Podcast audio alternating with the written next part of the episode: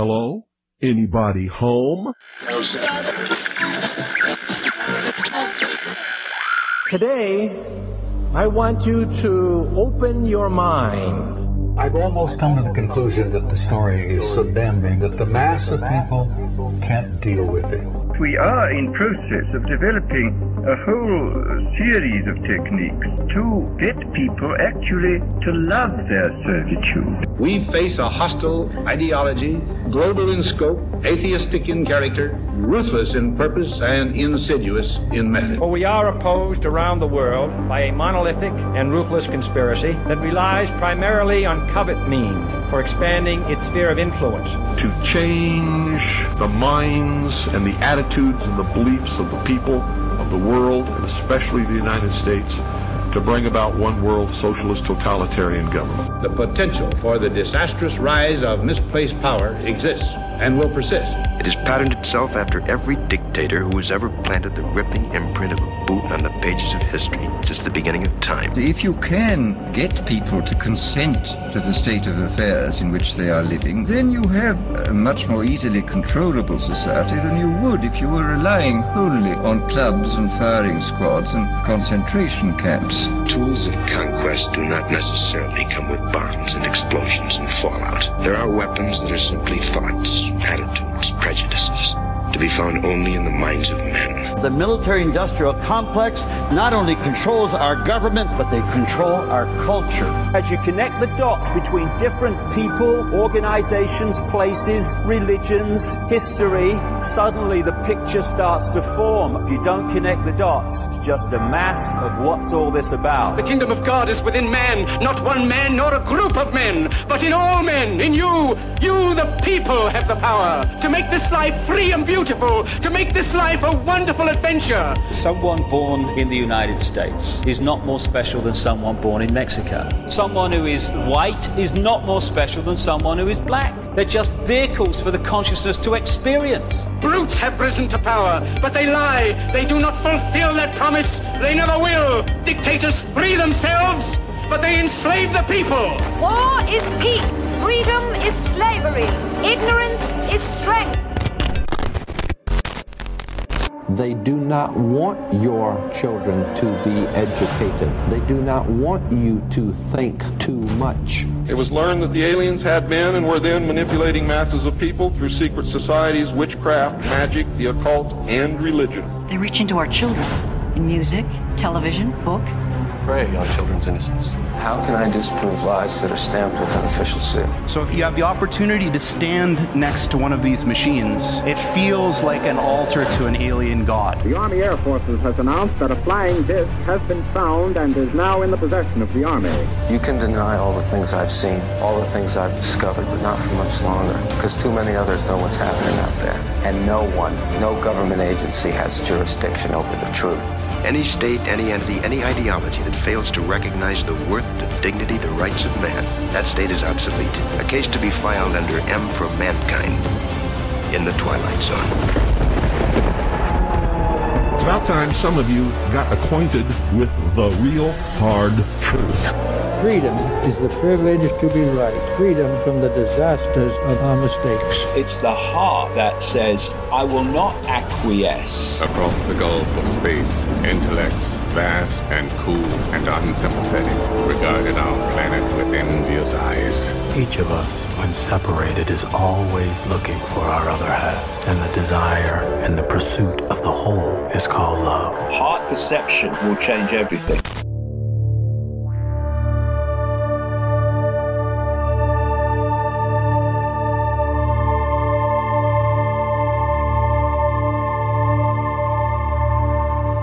Welcome to the Secret Teachings radio broadcast. I'm your host, Ryan Gable. Thank you for joining us this morning, this afternoon, tonight, whenever and wherever you may be listening around the world.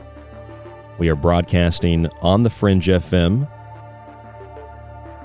Fringe.fm is the network website. Our website, www.thesecretteachings.info. If you don't know about the show, you can go read our About page or just stay tuned to the broadcast tonight.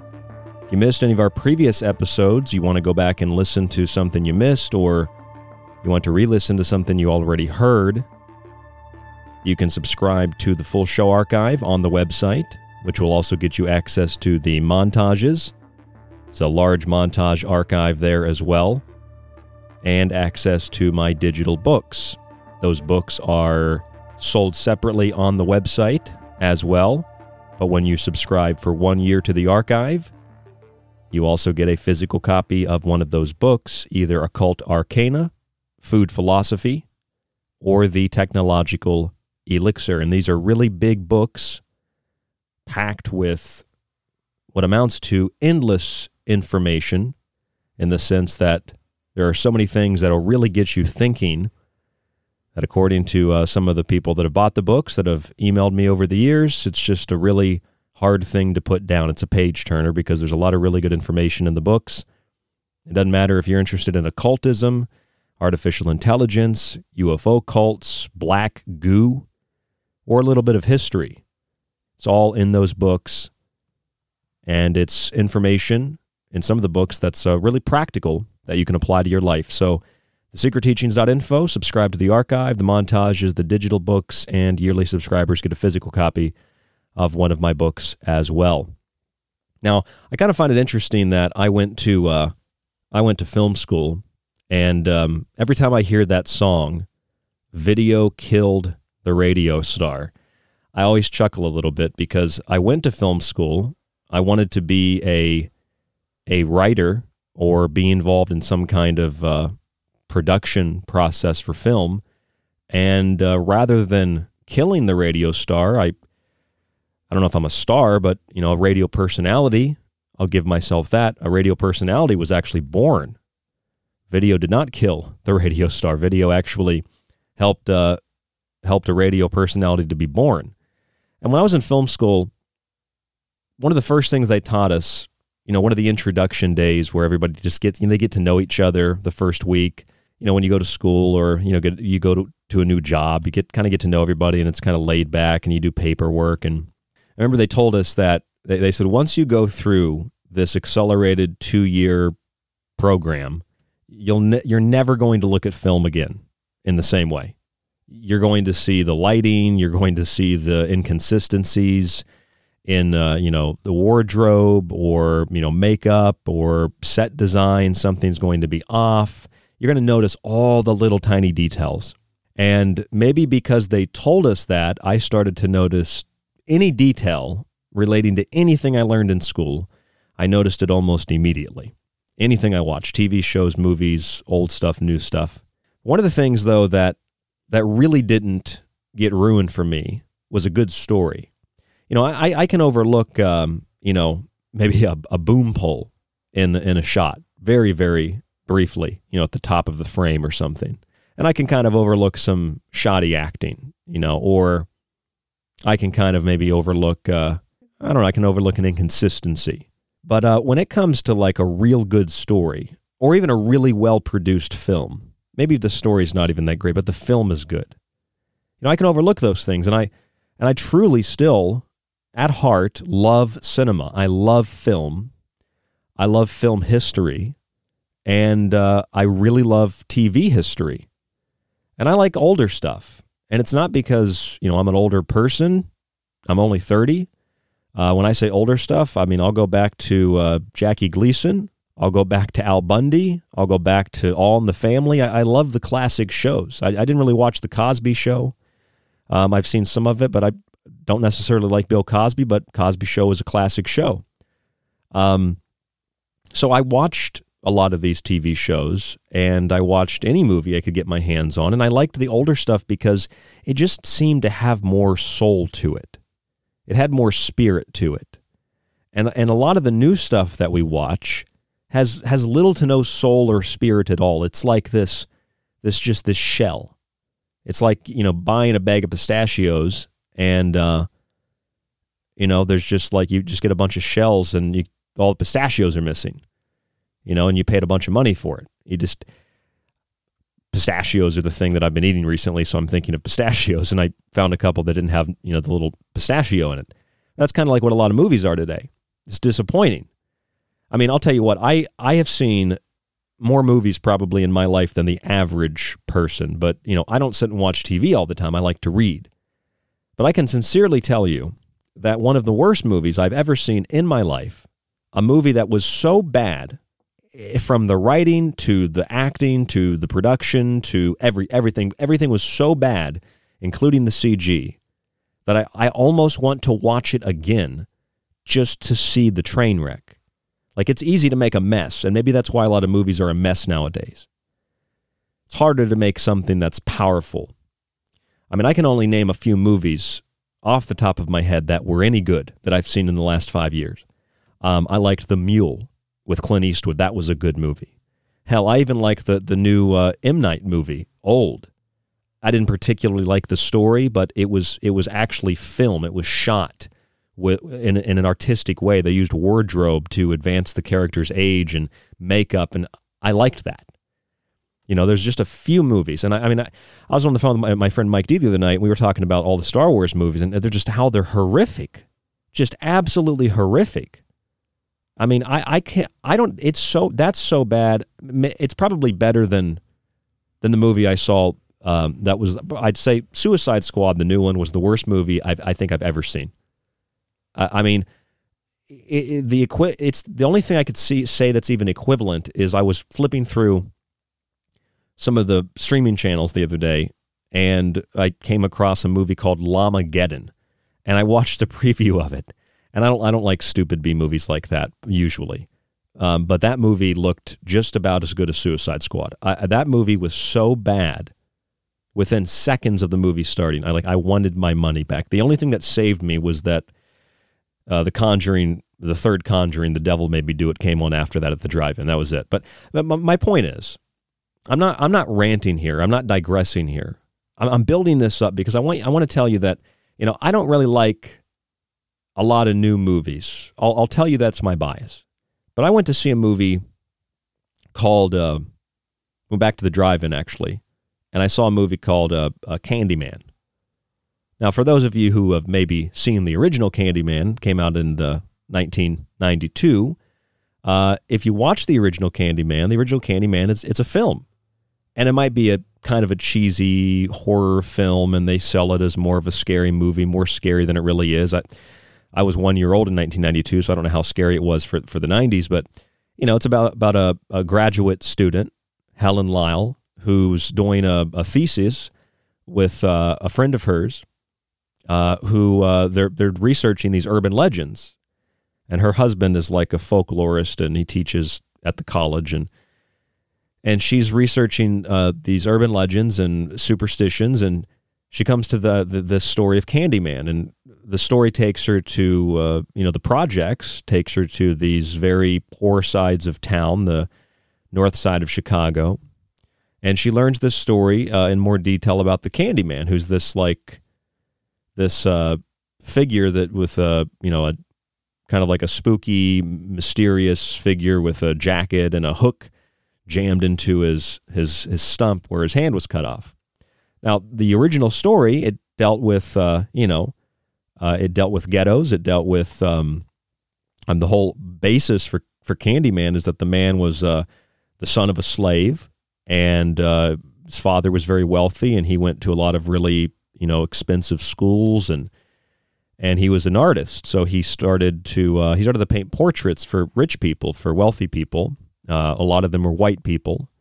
And uh, at one point, he was painting this young lady, and they fell in love and they had a child. But the father got really mad because it was interracial and hired some men to hunt hunt hunt him down, and uh, they killed him. Uh, they smeared him with honey, and the, that's where the bees come from in the movie.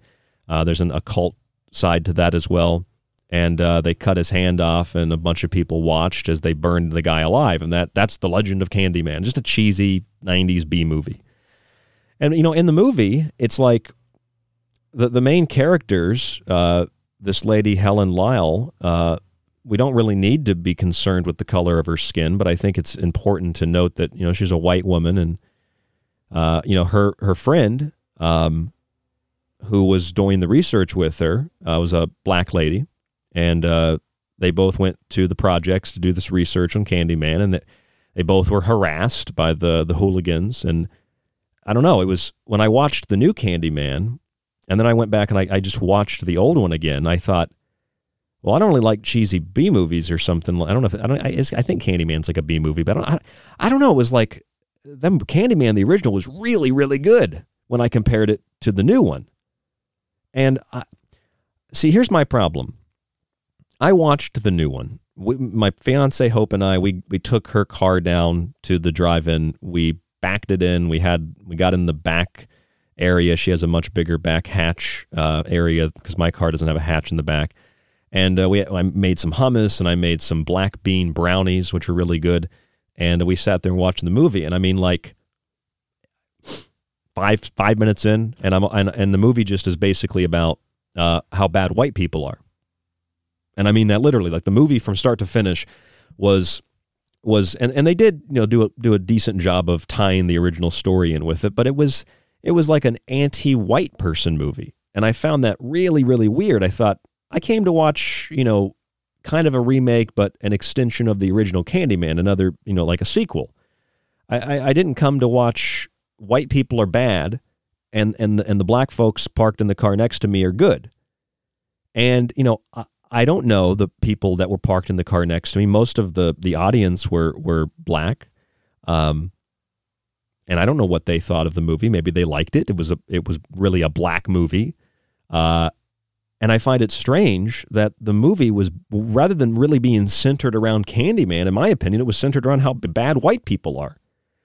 Because when I went back and I watched the original, there wasn't like any direct verbal, like white people do this, white people are bad. And it, and that was very confusing to me when I watched the new one. But, you know, that confusion didn't last very long because I, I realized, well, this is a Jordan Peele film. I don't really like Jordan Peele's, you know, I don't really like his work that much. Um, I thought the movie was, I think it was a little bit too long for what it was. I think it was was overdone. It was way too much. You know, I'd I'd prefer the '90s horror. I don't like this CG elevated audio background. You know, blah, blah, blah, stabbing. It just was too much. And uh, while all that's happening, I'm I'm being told consciously because I'm I'm listening to the dialogue. I like writing. I like dialogue. I'm being told I'm a bad person for being white. You know, as the main character in the new movies being told about the Candyman legend, you know, he's being told, well, you know, white people they they like what we create as black folks, but they don't like us. You know how it goes. And oh my God, why are there so many police cars in the black neighborhoods? And I thought, well, maybe there's a lot of police cars in the projects because, like in the original Candyman, there there's shootings there all the time. It's a bad part of town. It's a ghetto, so there's some police there, and you know, police officers are also black too. So, you know, I, it was just a horrendous, atrocious, and in my opinion, a very racist or at least race baiting movie. I did not like it. I thought it was very offensive. So when I went back and I watched the original, I uh, I found that like a lot of things, I, I like the original and I like the uh, the older stuff. I like, you know, I like a movie that doesn't really try to preach something to me in a way that's that's more of a virtue signal. I mean, the original Candyman kind of had a um, you know an undertone to it, but it had a point. You know, the the new movie was just blood and gore. And see, the movie the, the movie was more ritualistic. That's that's what it felt like to me. It felt like I was I was given this message consciously and subconsciously, directly and indirectly, and the message, you know, was then translated into the subconscious by the blood and the gore. So it was like white people are bad. White people are bad. You know, I'm, I don't know, things blowing up, people getting stabbed, the organs ripped out, blood going everywhere. It was ritualistic. And I think that specifically in relation to what we've talked about this week, from the Ifa tradition to Santeria, there's this weird focus on ritualism and particularly black ritualism out of Africa, distorting ancient and near ancient viewpoints, traditions, and beliefs. We're going to talk about that tonight on The Secret Teachings. I'm Ryan Gable. There's more after this. You really don't want to miss this show. It's going to be really good, I think. Stay with us.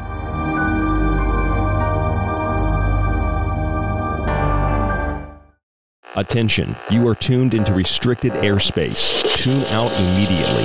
This is the Secret Teachings Radio on the Fringe FM. If you enjoy the Secret Teachings and want to hear more while supporting the show, visit the website, thesecretteachings.info, and subscribe to our show archive. As a yearly subscriber, you can download and stream every show after it airs and get access to the digital versions of each one of Ryan's books. The show offers weekly and monthly subscriptions, or for $50 a year, get access to the archive, montages, and digital books at a discounted price. Just visit thesecretteachings.info and click on the donate button at the top. Your subscription supports the Secret Teachings, the Fringe FM, and you. Alex Exum. My name is Alex Exum, and you're listening to the Fringe FM. Hey there, I'm Ryan Gable of The Secret Teachings, and like my show, I like to associate with people and companies who are passionate about taking steps to a healthier life. Pro One Water Filters brings you simple to use systems for the home, business, and even the shower. They filter fluoride, heavy metals, and more, and their shower heads stop chlorine from being vaporized and inhaled. I've personally used their systems now for five years, and they're worth every penny sincerely. Our other affiliate, US Plus Health, is a small American company specializing in hydrogen peroxide solutions, isopropyl alcohol, and hand sanitizers with no additional ingredients like ethanol, chloride, or methanol. They use 100% U.S. materials at an FDA registered facility. Their simple, non toxic formulations are both safe and gentle. They evaporate quickly and leave no residue or stickiness. They're even recommended by the CDC, FDA, and WHO as opposed to other toxic chemicals like QACs. Find links to these affiliates, Pro One Water Filters, and US Plus Health on our website, www.thesecretteachings.info for links, or visit usplushealth.com and type in the promo code TST CLEAN. Do you want to know more about this strange and weird reality we live in? Join me, Jess Rogie, the host of the Rogie Report, where we explore the unrevealed. Every Wednesday night, live at 6 p.m. Pacific, 9 p.m. Eastern, here on the Fringe FM, KTLK Digital Broadcasting. This is Kev Baker of The Kev Baker Show, and you're listening to The Secret Teachings with Ryan Gable. The truth is out there, and so are we. KTLK, Digital Broadcasting, The Fringe FM. You're listening to The Secret Teachings. For more information on the show or to contact Ryan, visit thesecretteachings.info or email Ryan at rdgable at yahoo.com. Hello, folks. This is Jordan Maxwell. My website is jordanmaxwellshow.com, and you're listening to The Secret Teachings with your host, Ryan Gable. Hey there, I'm Ryan Gable of The Secret Teachings, and I want to share something astounding with you. It's no mistake that delta equals 4 numerically, and that with its three sides equals 7, the number of revelations that heralds the apocalypse to build a new kingdom on the ashes of the old. The new kingdom is not firstly God's, though but a false prophet who will be crowned, the corona. His kingdom is seven years long, but it's cut in half. Delta means change and authority and conveys a deep meaning in holding the eye of God and his infallible name Yahweh, the Tetragrammaton. It's no mistake CG images of SARS CoV 2 have little triangles or that delta waves place people into a diseased, unstable state of mind. It's no mistake the biggest global conspiracy is one of depopulation, that its logo is supposedly a triangle, and that delta extracted from the Norse Valknut means fertility. These are the patterns that we see in the observations that we make on the Secret Teachings Radio, five nights a week broadcasting on the Fringe FM. For more information, check out thesecretteachings.info or email us rdgable at yahoo.com.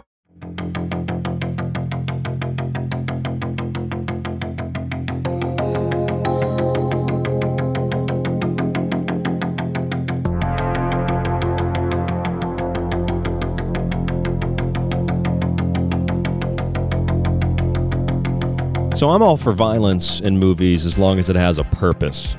I went to film school, ended up in radio. Film school really didn't kill the radio star, kind of birthed a radio personality for me. Some of my favorite movies are very violent movies, but if I'm watching a movie and there's violence, you know, it needs to either be implied or if it's going to be shown, it needs to be reasoned. Sure, a lot of you probably disagree with me. A lot of people like blood and gore, but I, I need something to be to be real. I, I need there to be a reason. One of my favorite movies is the movie by Mel Gibson, The Patriot. I love The Patriot. And it's a movie that's loosely, very, very loosely based on true events. Uh, not necessarily the Revolutionary War, uh, but the life of uh, the Swamp Fox, Francis Marion, and uh, a number of others who gathered together in a makeshift army, uh, makeshift little military like unit, army like unit, and uh, conducted guerrilla warfare against the British. And uh, that's one of my favorite movies, a very long movie, and it's, it's pretty graphic. There's a scene where a guy has his head taken off by a cannonball. Uh, you know, a lot of blood splatter. I mean, if it's a Mel Gibson movie, you're going to get blood. That's just how it is. Um, Passion of the Christ is another good example. Um, but you know, there's some other movies that I really, really like, and I, I forgot how much I liked the movie the the uh, Free State of Jones, uh, which is about a small southern county during the Civil War that actually seceded from the Confederacy. Uh, it's got Matthew McConaughey in it. I watched it again. Uh, actually, I watched it last night. Um, my time gets messed up sometimes because of the the hour of this show, but I watched that movie and it was interesting because when I watched that movie, I thought this is like this is a Civil War version of The Patriot, and instead of Mel Gibson, we got Matthew McConaughey. And in the movie, it's very similar story. It's you know former Confederate officers uh, who uh, they run away, uh, they they they desert the Confederate military, and they go out into a swamp, and uh, they kind of hide out there, which is exactly what happens in the Patriot. And in the case of um, the Free State of Jones, there's a bunch of uh, runaway slaves that are out there with them. And there's conflict in the group. You know, it's a movie.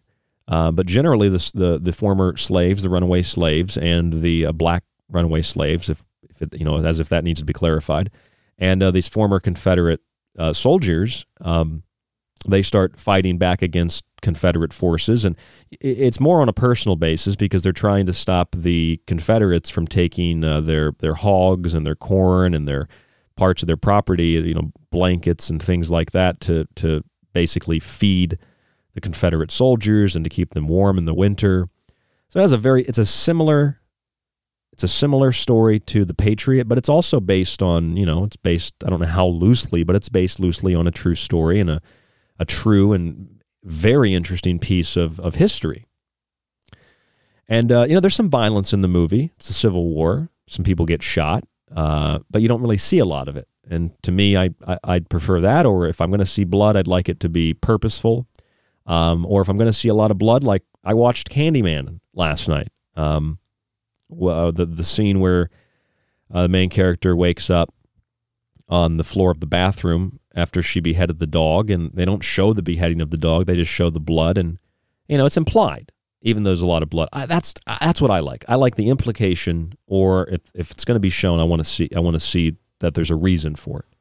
What I don't like are movies like the revamped or the rebooted or the sequel. Uh, technically, I think it's what the third Candyman movie uh, by Jordan Peele. I don't like movies that from the start to finish don't really give me a reason to keep watching except the characters are black and maybe if I'm, you know, uh, a movie fan or a horror movie fan or a B movie fan, I've seen the other Candyman, so I'm going to go watch this movie. You know, I, I got like no, there was no reason for me to watch that movie. It was horrific. I will say that Jordan Peele is a, a far better director than uh, that the guy who directed Suicide Squad. Uh, and I don't know who wrote that or produced that off the top of my head, but my God, what an abortion! I mean, I mean that movie should be illegal in uh, the state of Texas because that was an abortion of film. Uh, and I thought, hell, that movie was so bad. I'd rather watch the new Candyman again, as much as I disliked it.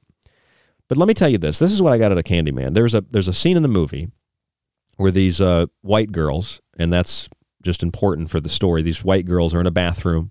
It's always the white girls, you know, Bloody Mary, Bloody Mary, Bloody Mary, Candyman, Candyman, Candyman, Slender Man, Slender Man. It's always the white girls, and they're conjuring something.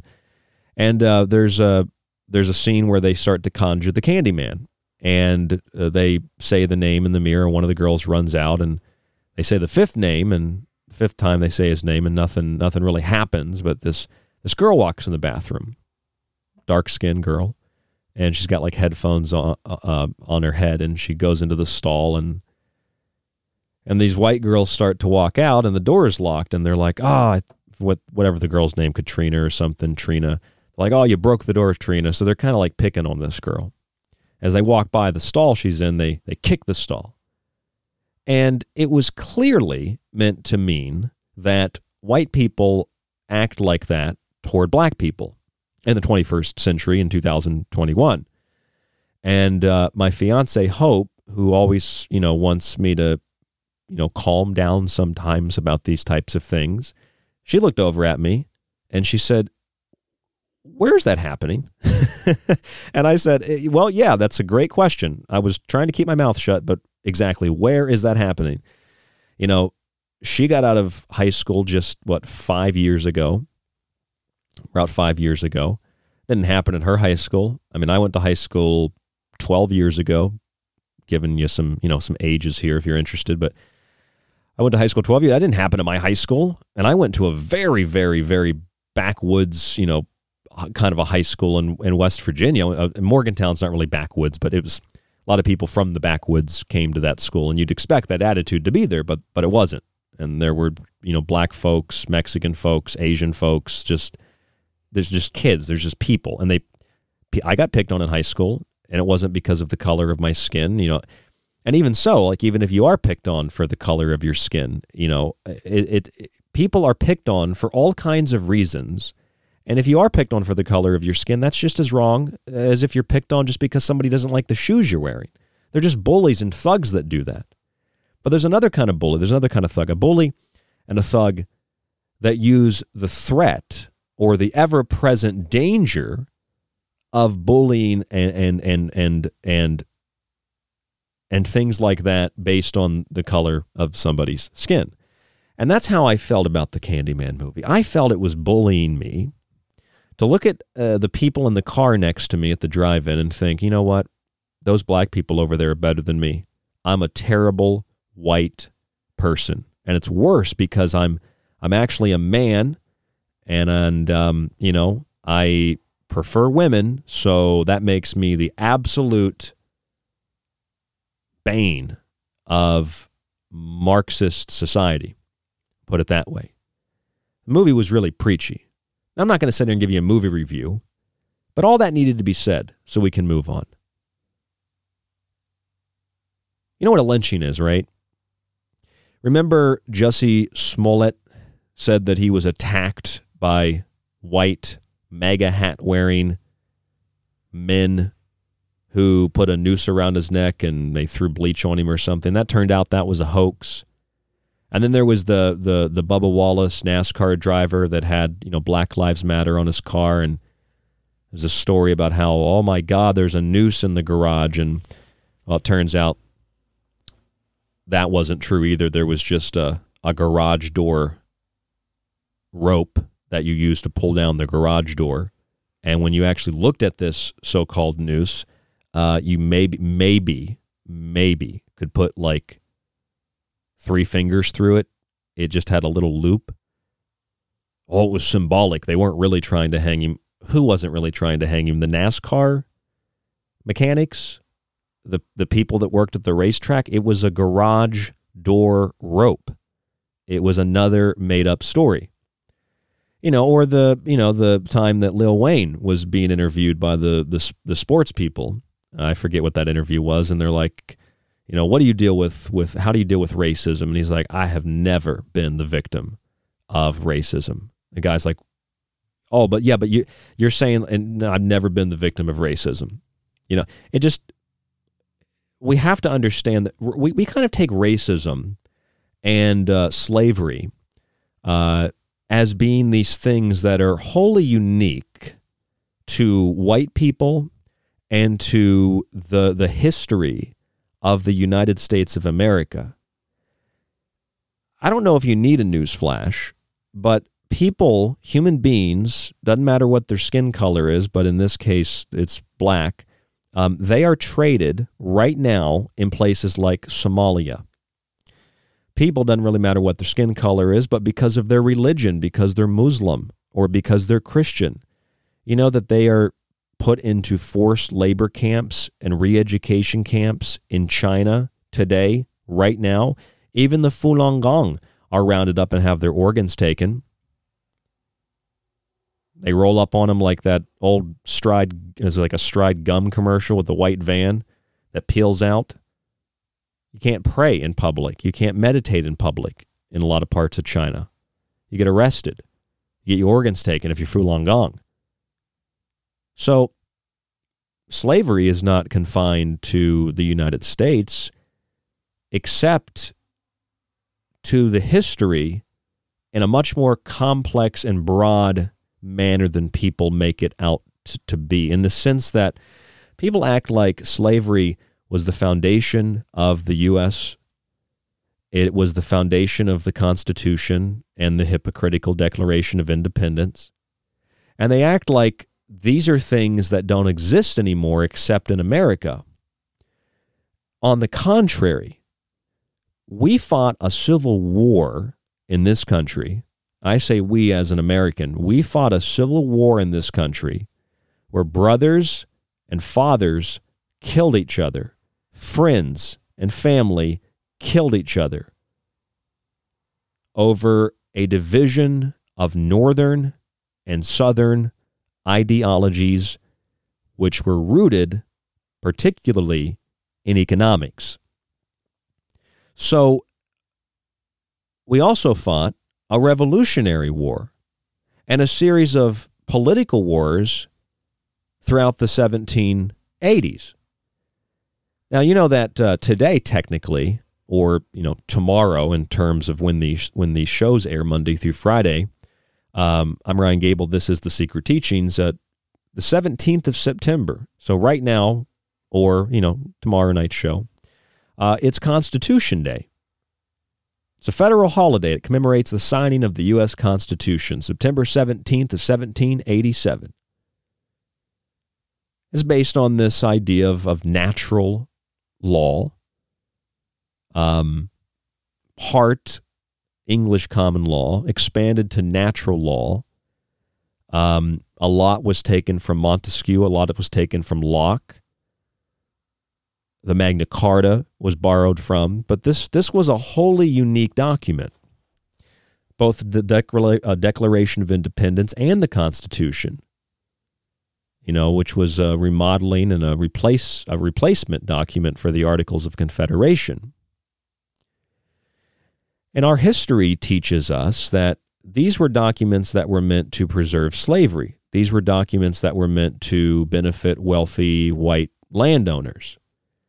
And um, our history classes have failed us tremendously, significantly, catastrophically. See, the idea that you had to own land or that you had to have some kind of wealth was based on the idea that if you owned property, some kind of like land or, you know, you owned uh, some kind of business, you'd have direct investment in the community and therefore you may be a better public servant because you have a direct interest in the community, in the economy. But our system here in the United States is established so that anybody essentially can run for office. But we've put so much focus on the president, we forget about the representation by population in the Congress, the lower house, and uh, we forget, I think, sometimes about the Senate. Uh, we also forget about the, the judicial branch and the, the federal courts. Federal courts have been very active recently. A court in Michigan, a court in Louisiana, both ruled that it was invalid and illegal for a school to force medical students or college athletes to receive vaccines if they have sincere religious objections.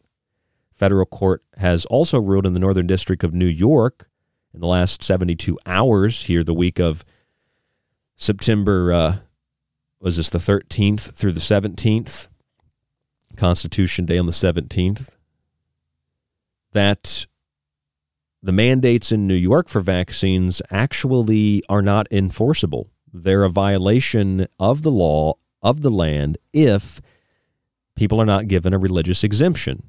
And it doesn't matter if there's a time limit on that. If you're not given that exemption, it it, it is doesn't matter what the, the school or the hospital or whatever, wherever you work, it doesn't matter what they say. That's what the federal courts are ruling.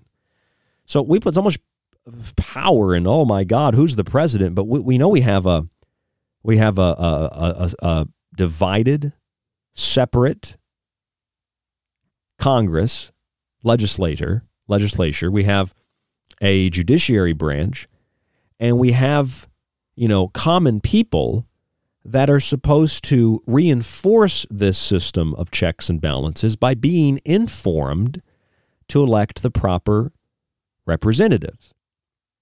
Now, I'm not going to give you a history lesson per se, but the idea that you had to, you know, you had to own land or you had to be this or that, you know, I live outside of Rochester, New York. One of the most prominent historical figures here in in Rochester, New York, is a guy by the name of Frederick Douglass.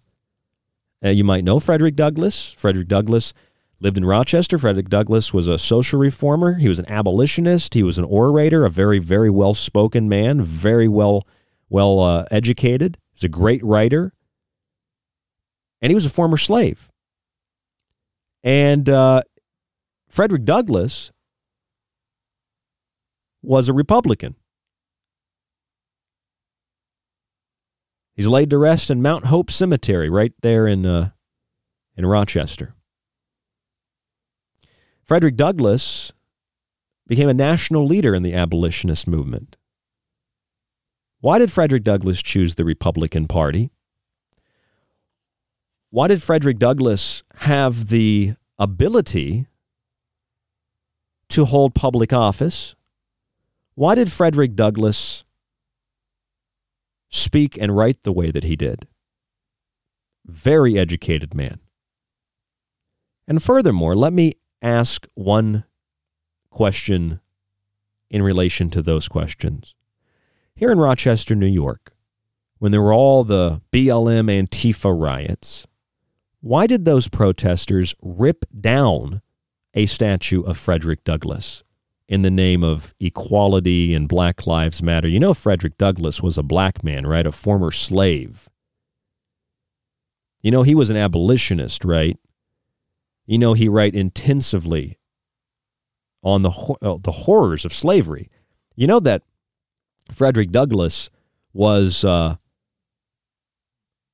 was a man who held public office. You know that you know he was a Republican. Maybe that's what they didn't like. And so that that that confuses me a little bit because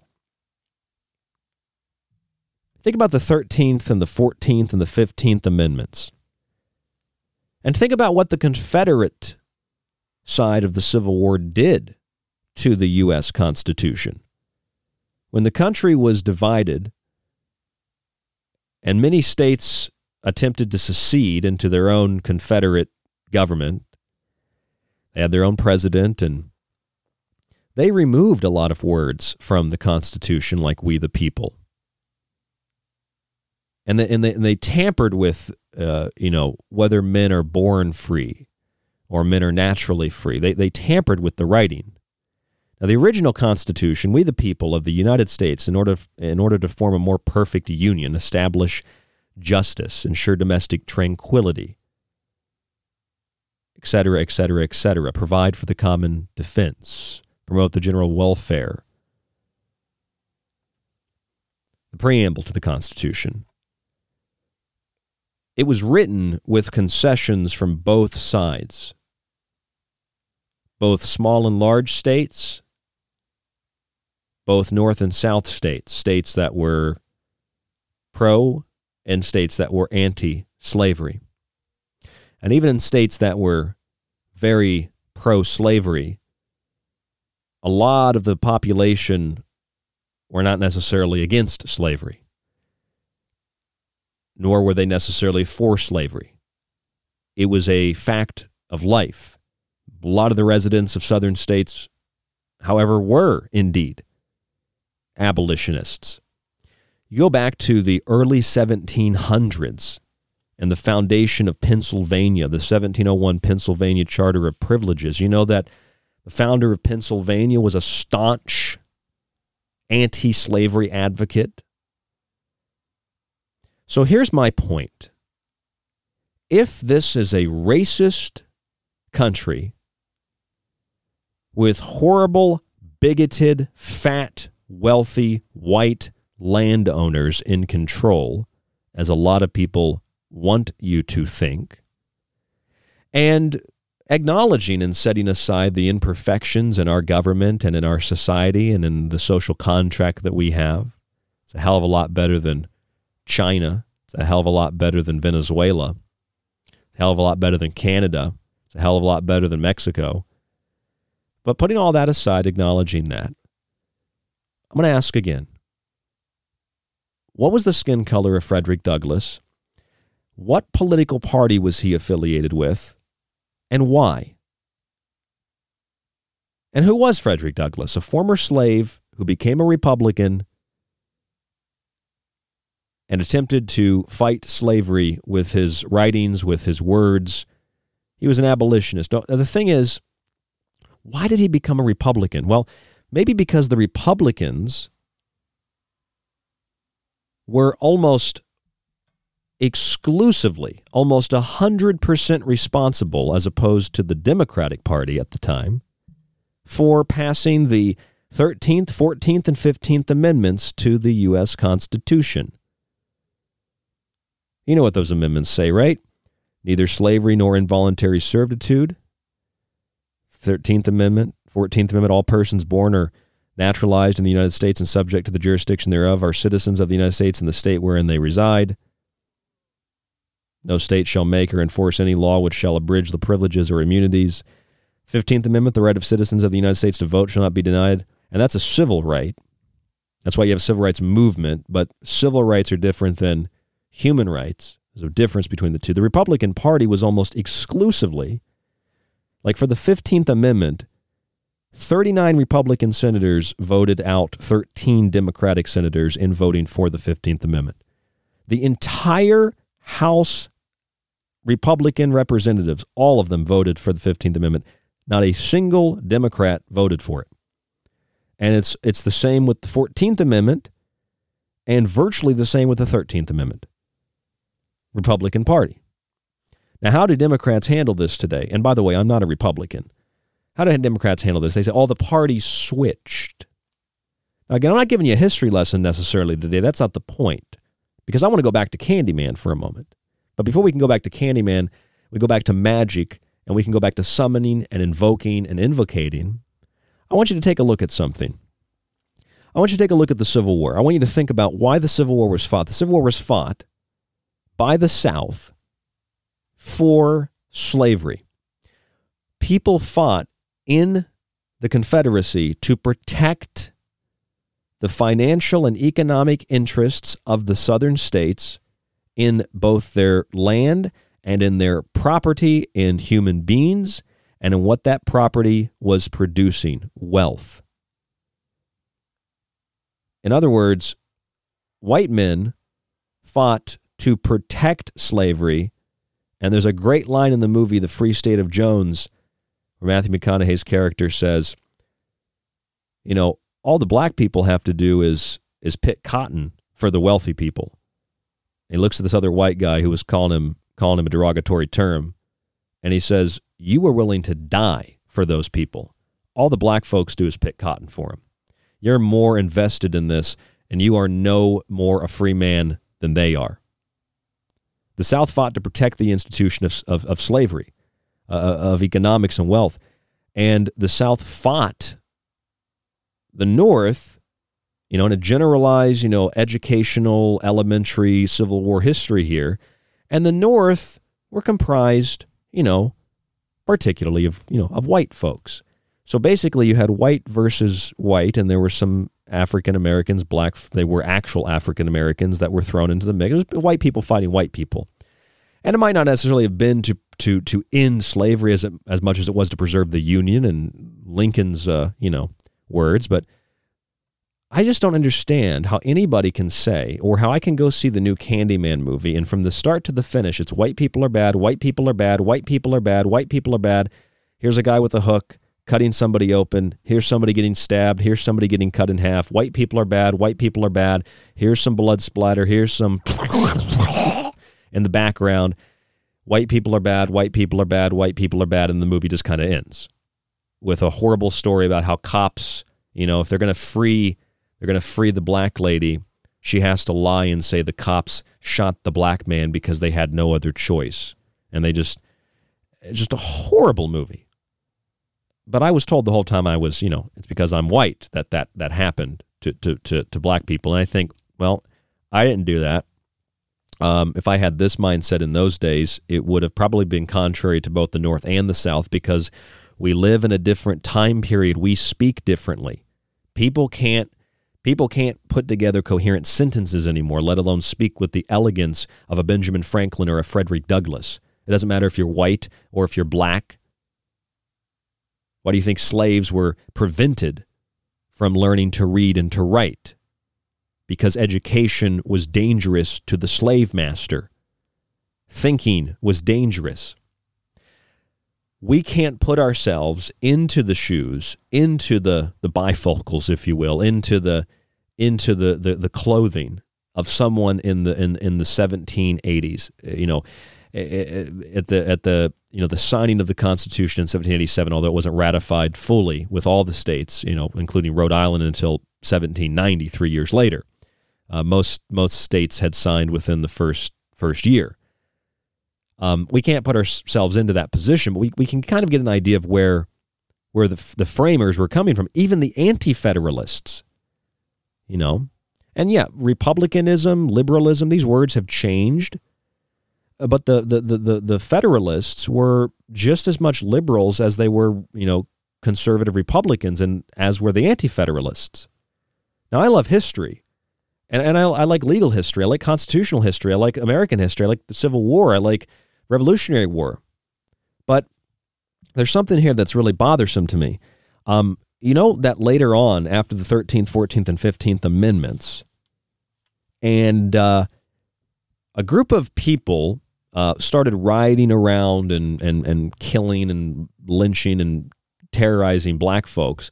Um, they were the Ku Klux Klan. Remember the Ku Klux Klan? One thing that we should know about the Ku Klux Klan is they didn't just attack black people, they also attacked white people.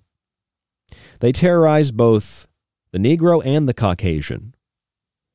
They terrorized the Caucasian for the same reason because that Caucasian, if not wealthy like they were, with who didn't share in their ideology, was no different than a slave. Was no different than, you know, a Negro servant a Negro slave. It was no different. So this is more about class than it is race. And although it is about slavery, it's also about economics. The Ku Klux Klan attacked white people who didn't support their views. I don't think the political parties switched so much as the projection of intent switched. You watch those movies, and, you know, Candyman was kind of like a black birth of a nation. You know, just horrible white people lynching black people. You know, it's a Jussie, Jussie Smollett story. You know, Candyman gets revenge. But uh, the Ku Klux Klan attacked white people because they didn't agree with them. Switch it, flip it. What does Black Lives Matter do? What do left wing activists do? They rip down Frederick Douglass statues like they did here in Rochester. Why would you do that? Even if Frederick Douglass was a white slaveholder, why would you rip down his statue? That's history. We need that so we know that when someone tries to rip it down, they're a bad person. When someone tries to censor what you're saying, they're a bad person. And nowhere in history has someone who ripped down a statue and tried to censor your speech the good guy. The left wing activists, the Black Lives Matter people, not all of them, but the root core of that group, the Marxist ideologies, uh, ideologies, what do they do? They terrorize everyone who disagrees with them. And how do they do it? They wear masks and they burn stuff down and they put their fist in the air. Instead of wearing white hoods, they wear black hoods. And instead of claiming that they own black people and white people shouldn't help the black people, they claim that they are helping the black people. That other white people are the ones that want to own and oppress the black people. Using black people as a shield of just, it's so disgusting. But I, ha- I have to break this down because that's what it looks like BLM does to me. That's what the left wing activists in Antifa do. They don't wear white robes, they wear black robes now. They don't say that the black person is their slave. They say the black person is oppressed by the white person, so let a bunch of white people in black garb tell the black person what they can do. And rather than being a, a servant or a slave, where you have to be afraid of running away and your family could be sold or you could be, you know, raped and tortured and beaten and there's no there's no repercussions for the people that are doing that. You know, rather than being a slave and you're traded for money and you're just an economic asset, now you get paid a little bit of money. And you uh, live in those those projects in those ghettos, like in Candyman. And the horrible villain are the, is the person, the group that wants to take away your welfare, that wants to, to, to make you get a job, to encourage you not to be a bum. Black people, white people, doesn't matter. And there are just as many white people who do the same because it's not about race, it's about class. It's always been about class. And what happens as a result of this? As long as you continue to vote blue, no matter who, you get your welfare check. You get your pat on the back. You get your government subsidized housing or your government subsidized food. And you go right on living on that plantation. You don't pick cotton anymore. You just pick blue representatives. The same blue representatives that far, far, far gone way away from what we consider to be liberalism, which was at the foundation of the constitutional republic. September 17th, Constitution Day. So just giving you a little bit of history here. That um, what you really are is a modern day slave on the racist, oppressive, and I don't want to say democratic, but that's unfortunately what's happened to the Democratic Party democratic plantation run by a bunch of wealthy elitists who have a few people of color that they tout as their little tokens while they maintain and retain all the wealth, all the power, and they make you their slave. And if you don't like what they're doing, they're going to terrorize you in black robes while chanting, We like black people. Because it was unacceptable to, to lynch, you know, a black person eventually, you know, after the 13th, 14th, and 15th Amendment, the South passed laws like apprenticeship and, and, and just trying to get black folks back on the plantations. And it was so abhorrent, the North actually put the South, a lot of the South, under martial law and sent Northern soldiers to remove Southern officials who continued to perpetuate these racist, slave driving ideologies and policies. The federal supreme law of the land, not to mention the, the Northwest Compromise and all sorts of other things, effectively ended slavery. And we fought a civil war to further solidify the ending of that horrid institution. And, and we solidified through the Republican Party the 13th, 14th, and 15th Amendments to solidify the ending of that atrocious history. And the people that want to keep picking the scab and bringing it up today are chanting, invoking, conjuring the spirit of that horrible ideology, the spirit of those horrible ideas and that terrible language and the horrible institution, to bring it about today in the cloak of benevolence. They are conjuring that same ideology. I'm Ryan Gable. This is The Secret Teachings, and there's a lot more after this. Don't go anywhere. We are just getting started here on The Secret Teachings. Check out our website, thesecretteachings.info. Grab a book, subscribe to the show, support what you hear. If you enjoy it, if you learn something, stay tuned. We will be back.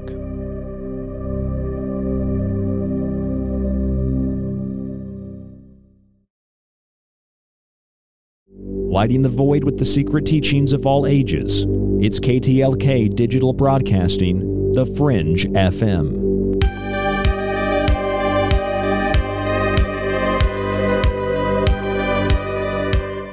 Do you like the secret teachings and Ryan's passionately balanced approach to subjects from food and health to the entertainment industry and the occult?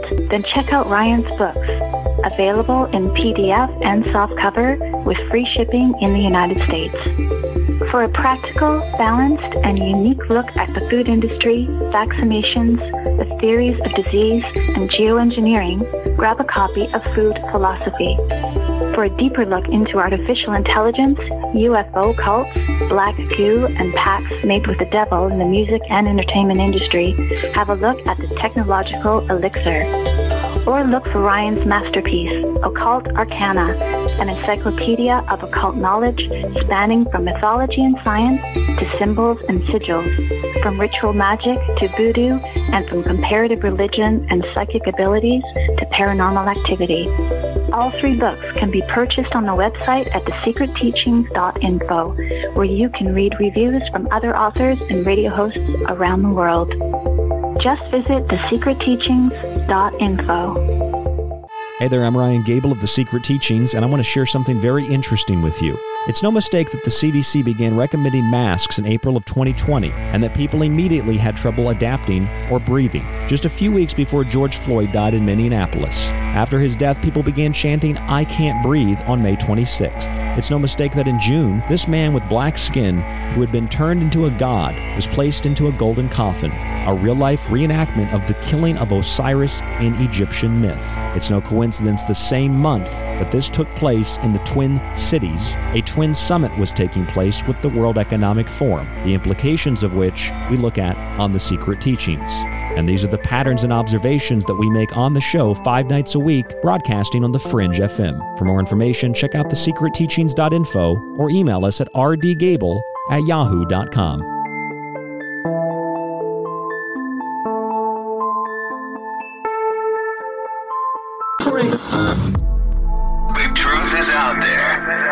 so are we. KTLK, Digital Broadcasting, The Fringe FM. Are you thinking about creating a podcast but don't know where to start? Do you really want to have to learn all this stuff? Individual track processing, enhance and improve sound quality, edit out those awkward pauses and slips, mix multiple clips and tracks, back volumes, deliver consistent sound, live podcast production, show notes and SEO optimization, episode upload to hosting, live call screening, balance levels allowed to measure broadcast standards, full branding packages logo design, podcast site, website, show artwork. Or do you just want to get on the mic and get your ideas out there? The Fringe FM team is here to help with all of your podcasting, audio and video production needs. From simple podcast audio enhancement, our professional production staff will make it easier than ever to create the podcast you desire. Visit thefringe.fm, join our team, and get jump started on your podcast today. Everything is awesome. Everything is cool when you're part of a team. What are you doing on Wednesdays? I want to invite you to join me, Jess Rogie, the host of The Rogie Report, where I provide commentary and invite guests on to talk about UAPs, conspiracies, current events, nature of reality, consciousness, and of course, the paranormal. Listen to The Rogie Report every Wednesday live at 6 p.m. Pacific, 9 p.m. Eastern here on the Fringe FM, KTLK Digital Broadcasting.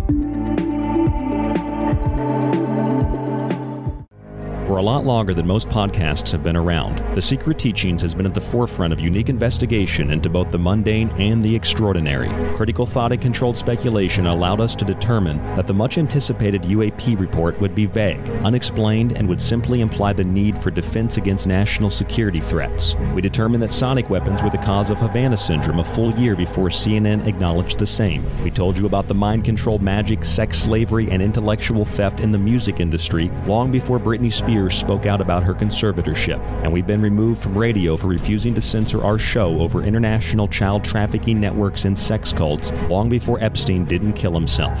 This has been done with no budget, only your support, and a will to learn and succeed. And you can continue to be a part of the Secret Teachings journey as we broadcast Monday through Friday after Lighting the Void with Joe Roop, right here on KTLK Digital Broadcasting, The Fringe FM.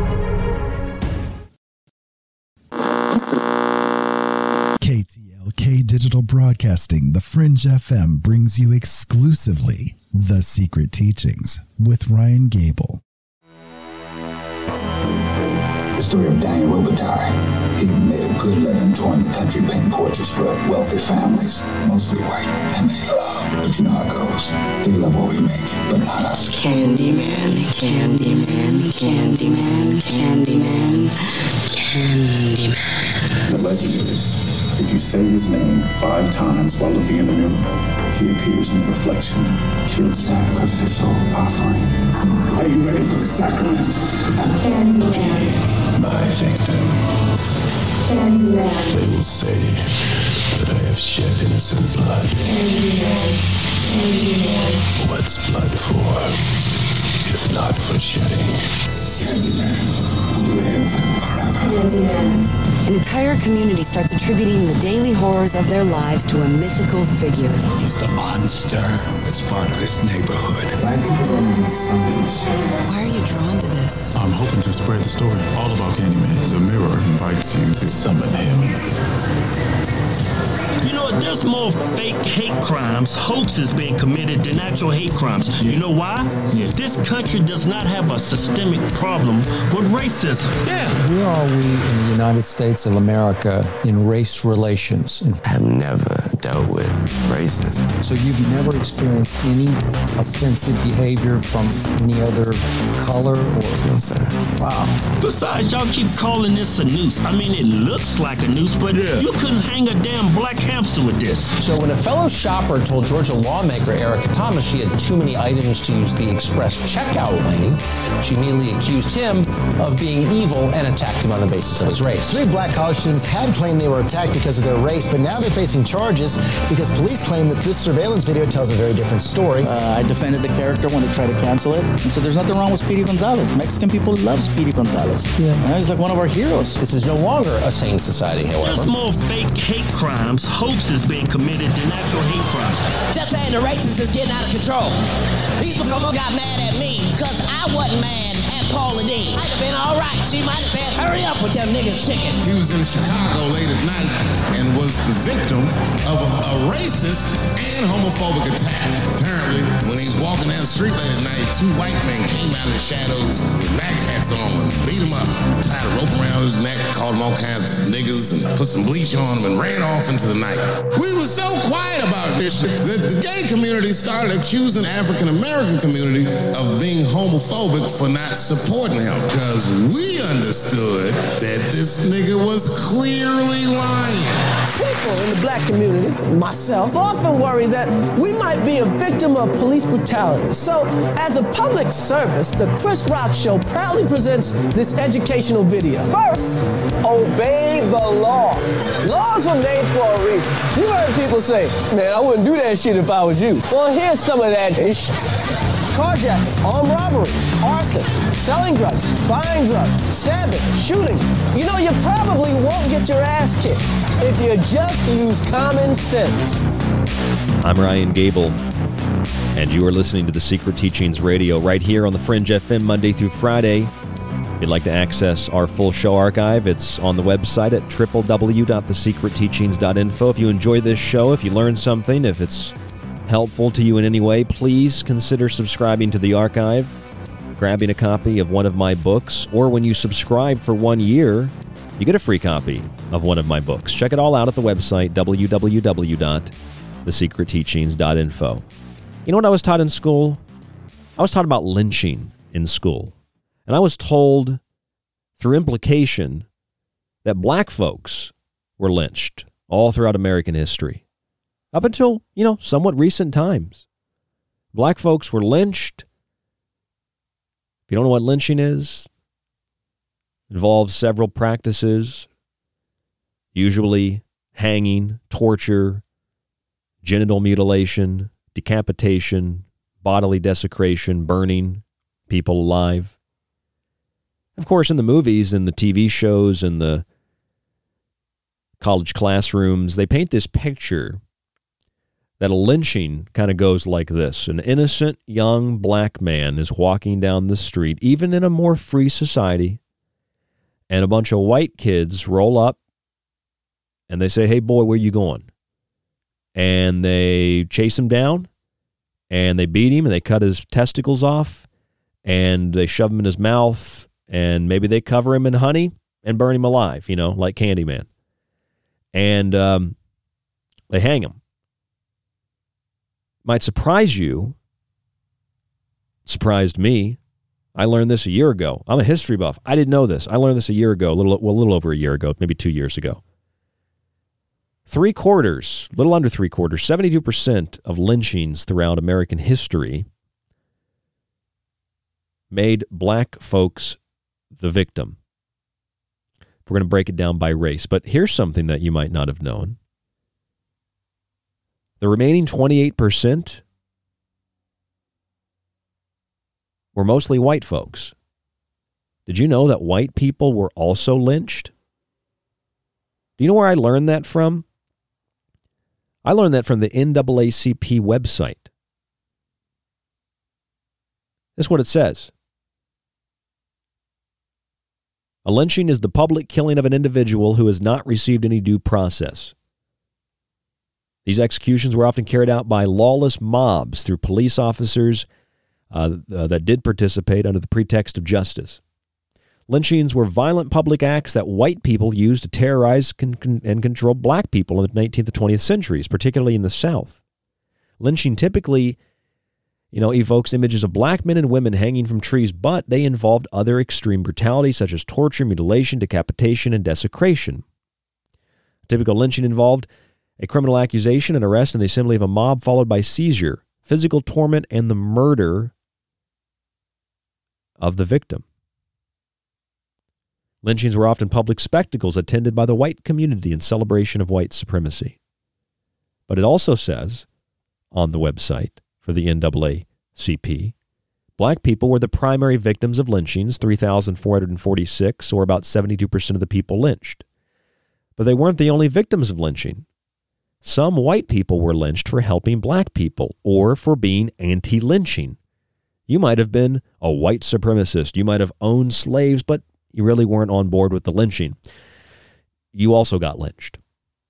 So, in other words, lynchings were carried out by mobs that also involved corrupt law enforcement who didn't believe in due process of law, corrupted law enforcement, corrupted politicians, mobs, and the wealthy who hunted down black people, tortured them, burned them, and hanged them, but also did the same to white people who weren't even necessarily helping black people. They just didn't believe in the institution of lynching.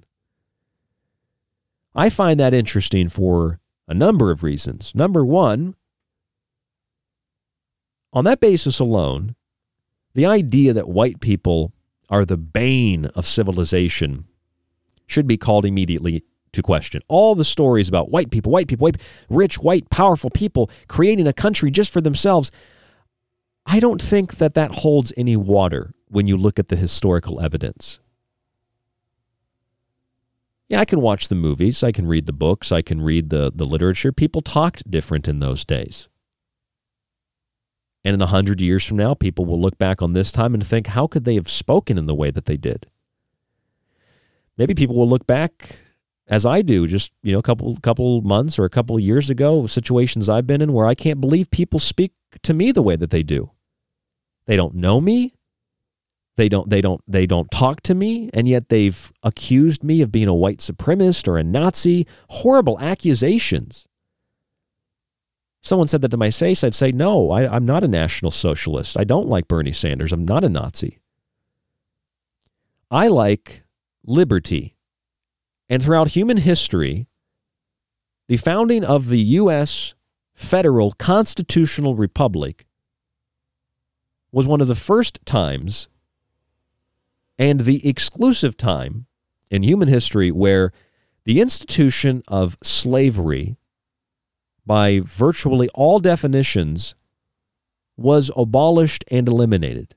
Now, if you have a one dimensional mind, you might think, well, that doesn't make any sense. That's not right, Ryan, because there were lynchings and people were still taken to plantations and people were still imported and the slave trade was still active. Yes, the slave trade was still active. In fact, Congress outlawed it after 20 years. They had the authority to do that with the constitutional uh, ratification. Southwest Ordinance also banned slavery in further Northwest expanding states. And a lot of people, a lot of men who truly believed in the principles of the American Revolution did something astounding. They changed their minds on an institution that was a daily part of life, whether thrust on the colonists by Great Britain as the charge of Thomas Jefferson suggested, or a product of the time and nature of their society and culture. They changed their mind and realized we want independence. We want liberty. We want freedom, and yet we hold other human beings in servitude. That's wrong. And you know, a lot of founding fathers freed their slaves. Others didn't necessarily free them in the sense that they just let them go. Some might argue that might be even more irresponsible. A lot of them just worked the land, as you saw in the, the movie The Patriot um, you know, Mel Gibson's character, loosely based on Francis Marion, he didn't own slaves. He had some people that just worked the farm and lived there and had a family and they tilled their own land. And then there was another thing that happened. Um, I can't remember the name of it. What was it? Oh, the Civil War. The Civil War happened. So that also abolishes that whole idea of this racist, horrible country. See, if this country is really founded on racism and bigotry and slavery, it would still be that way today. But see, contrary ideologies, contrary principles took hold, and they resulted in something astounding. They resulted in people changing their mind.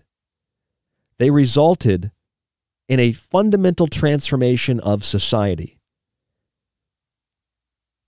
Now, when they tell you that they're horrible, white, evil, racist, rich, powerful, yeah, whatever, they're right. Here's the problem, though the Civil War was about economics, property, human beings, people picking cotton, working on sugar cane plantations. The South fought to protect slavery as an institution, to protect economics, to protect wealth. Southern white people who were poor also fought to protect that same wealth. A lot of Confederate soldiers deserted. They refused to participate, even if they were for selfish reasons. They don't necessarily agree with slavery. They don't necessarily agree with the state. They, they don't want to support that. They, they left. It's a true story of the, the free state of Jones in Mississippi. Runaway slaves Confederate deserters and others got together and kind of like the Patriot of the you know the Revolutionary War movie. They resisted the Confederate advances. After the Civil War, we had the 13th and 14th and 15th Amendments. We had Reconstruction. Here's a history question for you Who passed the Civil Rights Act? The answer to that is the Republican Party in 1866, which was merged into the 14th Amendment. And so the opposing political forces, based on class and economics, developed things like black codes. They developed things like a new form of slavery called apprenticeship.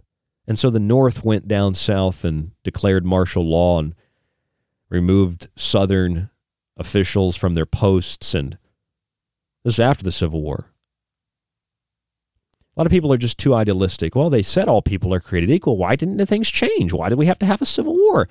After the Civil War, there's all these amendments passed to the Constitution, and black folks have a right to vote, and the Civil Rights Act of 1866 is. Uh, why was there still bad stuff? Why was there Jim Crow and black codes, and why was there still segregation? And well, because some of those things are civil rights, not human rights but mostly because there were people that didn't believe those things, and they are the bane of our society. Not the founders who established the antithesis of that bane. We always look to Martin Luther King Jr., but what about Frederick Douglass? Frederick Douglass was the original Martin Luther King Jr.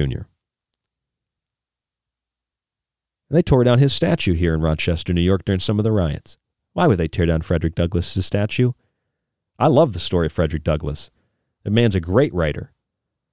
I was just about to buy his um, uh, uh, one of his uh, uh writings. Uh, I was going to buy a biography on him. Actually, I, just, I, don't have time to read it. I'm reading so many books. Kind of doing a pre pre prep for law school and some other stuff. Um, don't know if I'm actually going to get to do that, but I'm, I'm, reading all kinds of history books, and I'm just I'm overwhelmed. But I really want to read Frederick Douglass. I mean, the, Frederick Douglass was the original Martin Luther King. The Civil Rights Act of 1866 was the original Civil Rights Act.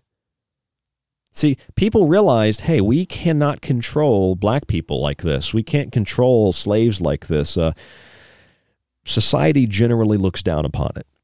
So rather than hunting down uh, the black boys with uh, hunting dogs and shotguns, they decided to put masks on to conceal who they were. They called themselves the Klan.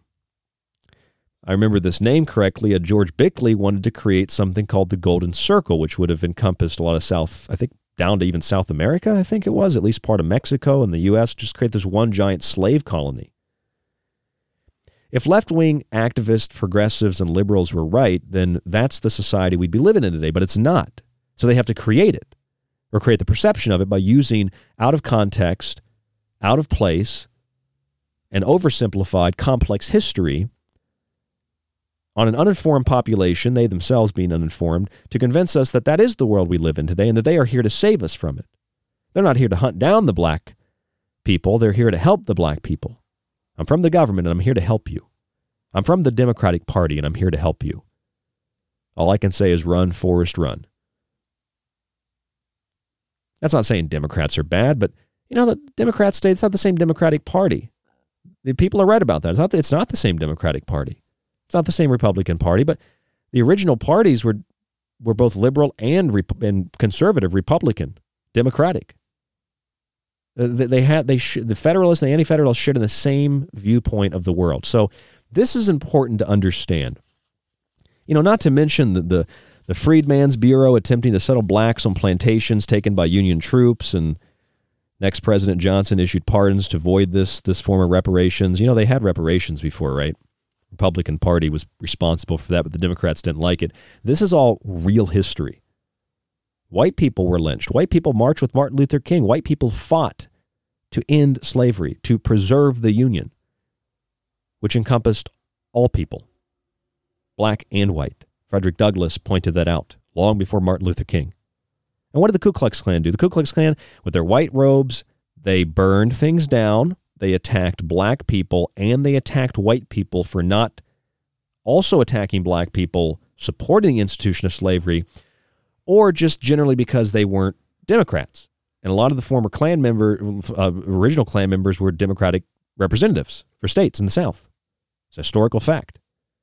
Now they've just changed their attitude. They don't hunt down blacks to put them on plantations, not pay them, whip them, beat them, rape them, torture them, etc. Now they employ psychological tortures. They pay them a little bit of money called welfare, and they live in the projects, the new Democratic plantation. And now the Ku Klux Klan, that attacked black folks and white folks, does the exact same thing under Black Lives Matter and Antifa. They just wear black today, and they hold up pictures of black people and say, We believe that this person's life matters. And they terrorize everybody else. And if you're a black person who doesn't agree, you might as well be a whitey, you Uncle Tom. Do you see that BLM and Antifa, they are the Ku Klux Klan? Do you see the modern Democratic Party is comprised of those plantation owners? They're comprised of, of the, the bankers and the powerful elite that make it about class, not about skin color. What a, what a trivial thing. But just constantly bringing it up is it's it's just invocation. It's conjuring. And what is it invoking? What is it conjuring? Well, those old ideas. I went to see this movie Candyman. I've seen the original Candyman. I liked the original, especially compared with this new one. The, the old one had a purpose. It was just a classic kind of B slash, I guess like a A B horror movie. The new one was just like white people bad, white people bad, white people bad, white people bad, white people bad. Here's some gore. And look, Jordan Peele, great. You know, a black man directed it, so I'm supposed to like it, right? I, I just I, I found it to be atrocious. And when I was thinking about it, I thought, what exactly is the story of Candyman? The, the, you know, the conjuring of the spirit who kind of terrorizes but also kind of protects the black community. It's the story of, of Ifa magic and Black Lives Matter, summoning spirits and ancestors to cultivate justice.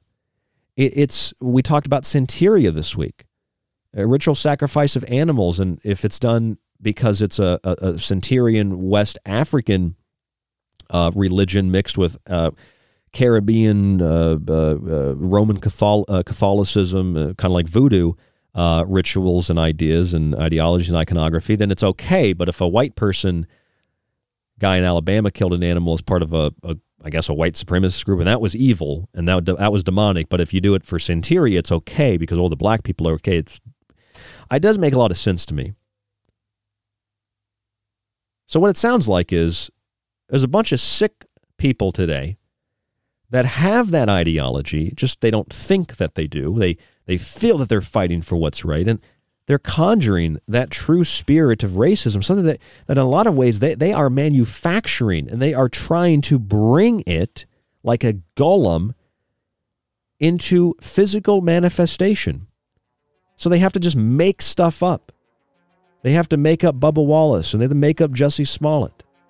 And they have to make up the poop swastika and they and they have to make up all the attacks on Asians by white people, but they're actually black people. And and and, rather than you know, we talk about overcompensation rather than like racially profiling somebody. Now you can't profile somebody at all unless they're white, of course. I mean, this is a horribly racist and bigoted thing. Uh, this is the bane of U.S. history as 17th of September Constitution Day. You better embrace that Constitution with all of its faults and that Declaration of Independence of human rights. First time in human history.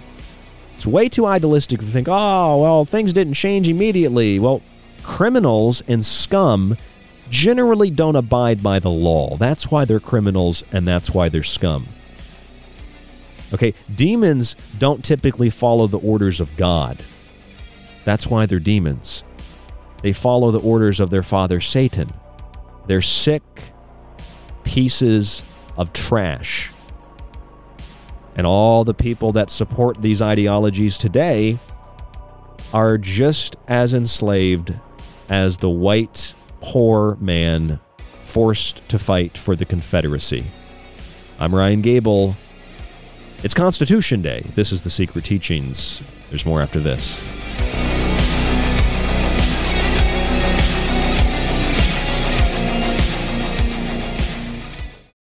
You could listen to this. And again, you know, people say David has no evidence, David has no evidence, but. I hate this channel. Or you could listen to The Secret Teachings with myself, Ryan Gable, five nights a week on The Fringe FM, and join us to explore the outer limits of history, symbolism, parapolitics, and more.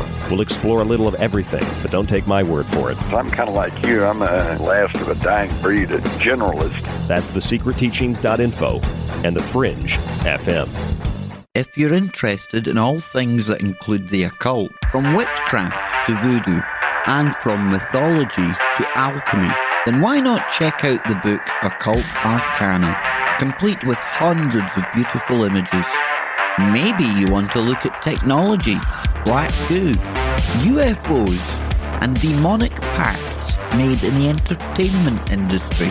Check out the technological elixir black goo, transhumanism, and invoking AI. Or if that's not enough and you want a practical look at food, lifestyles, and ingredients, even those in your pet food, with free solutions to better health, then check out Food Philosophy.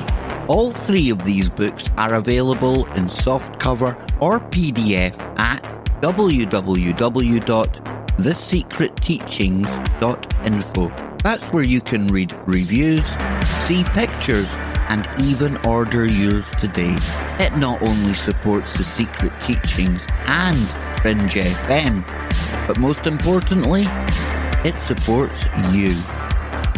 Hey there, I'm Ryan Gable of The Secret Teachings, and like my show, I like to associate with people and companies who are passionate about taking steps to a healthier life. Pro One Water Filters brings you simple to use systems for the home, business, and even the shower. They filter fluoride, heavy metals, and more, and their shower heads stop chlorine from being vaporized and inhaled. I've personally used their systems now for five years, and they're worth every penny sincerely. Our other affiliate, US Plus Health, is a small American company specializing in hydrogen peroxide solutions, isopropyl alcohol, and hand sanitizers with no additional ingredients like ethanol, chloride, or methanol. They use 100% U.S. materials at an FDA registered facility. Their simple, non toxic formulations are both safe and gentle. They evaporate quickly and leave no residue or stickiness. They're even recommended by the CDC, FDA, and WHO as opposed to other toxic chemicals like QACs. Find links to these affiliates, Pro One Water Filters, and US Plus Health on our website, www.thesecretteachings.info for links, or visit usplushealth.com and type in the promo code TST CLEAN.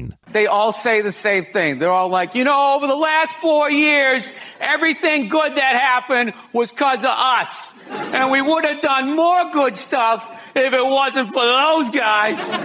And then the Democrats go, oh, we did all the good stuff. it's like you're all working for the same guy. Want more of The Fringe? Check out thefringe.fm for more information on your favorite shows. Also, don't forget to check out the Fringe mobile app or the other ways you can tune in through the Paranormal Radio app and TalkStream Live. Where the normal and paranormal collide, it's the Fringe FM. Attention, you are tuned into restricted airspace. Tune out immediately. This is KTLK Digital Broadcasting, The Fringe FM. This is The Secret Teachings. If you'd like to contact the show, email Ryan at rdgable at yahoo.com or find him on Facebook at facebook.com slash The Secret Teachings. Howdy, this is Joe Mars, and you're listening to The Secret Teachings. I'm Clyde Lewis from Ground Zero Radio, and you're listening to The Secret Teachings with Ryan Gable. Hi, it's David Childress from Ancient Aliens, and you're listening to The Secret Teachings. The story of Daniel Robitaille. He made a good living touring the country painting portraits for wealthy families, mostly white, and they love. But you know how it goes.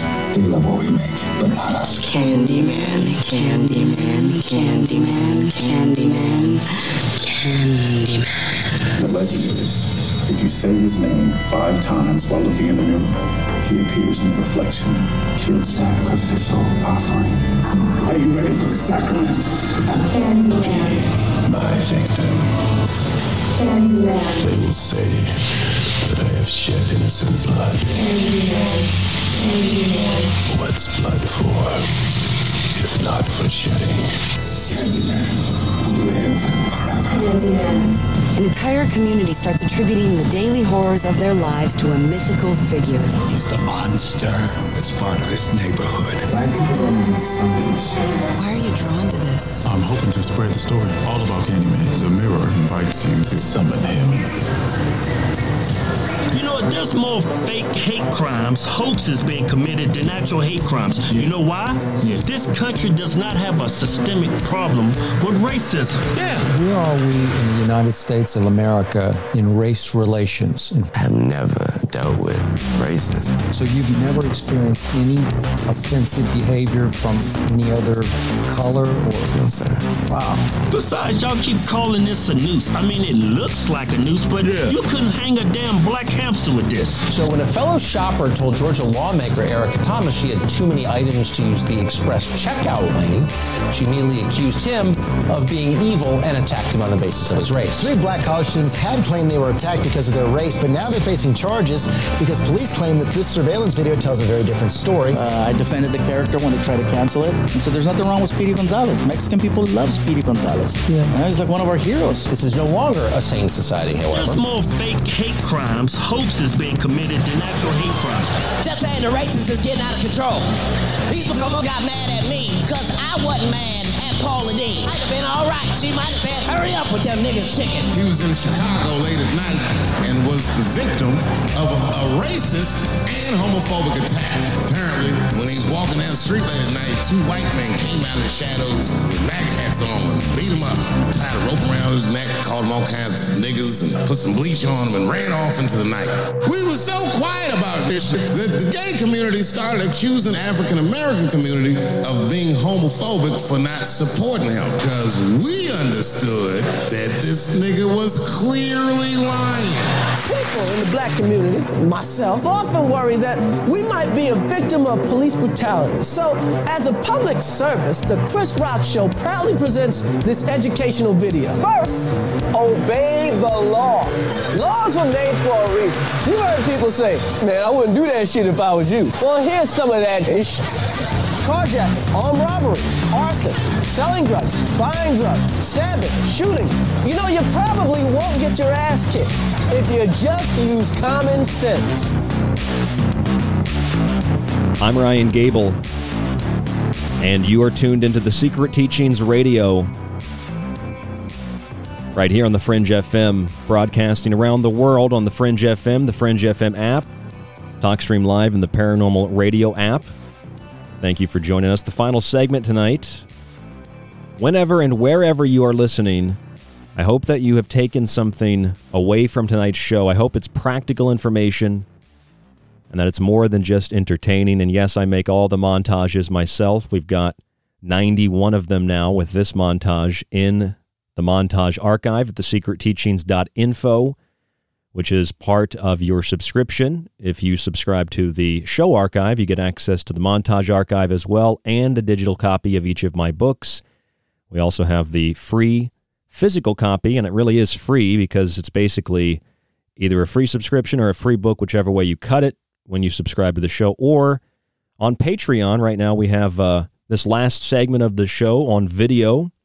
We had a show last week we've done on video. I think I'm going to do this uh, once a week, long as my uh, my video uh, memory on my phone permits it. I'll have to dump some old videos. I'm very antiquated here, but I'm trying to catch up with the 21st century, and uh, we've got some recordings of the uh, the show, visuals of the show, the whole video of uh, uh, a segment of last week's broadcast and uh, a segment of tonight's show. It's on Patreon. Check it out. On our website, you'll find a link or you can just search the secret teachings on Patreon. Email rdgable at yahoo.com. I haven't plugged much or promoted much tonight. rdgable at yahoo.com. As most of you know, if you've listened to this show, if you know who I am, you know that I don't really concern myself with labels and identities. But, you know, I I found out that um, years and years ago, and I've confirmed it, that part of my ancestry is Native American and not just some distant Native American connection, like really close relation. Um, and you know, I I always thought it was Blackfoot Indian, and uh, I'm sure that it's a large mixture. But the last time I spoke to my grandma, who has a lot of the characteristic features physically, and I think I have, you know, much higher cheekbones myself, and kind of have that uh, that uh, genetics a little bit stronger uh, than probably my, my son Fox does. But, um, you know, I, I, I, learned that we were Navajo. And I think uh, it's interesting. I've always been drawn to the Southwest and I've always been drawn to Navajo country. And maybe it's something in my genetics, but I don't think what I'm about to tell you because I have some Native American ancestry or something like that. But I find it interesting. I find it strange. And I find it important to mention on tonight's broadcast briefly in this final segment.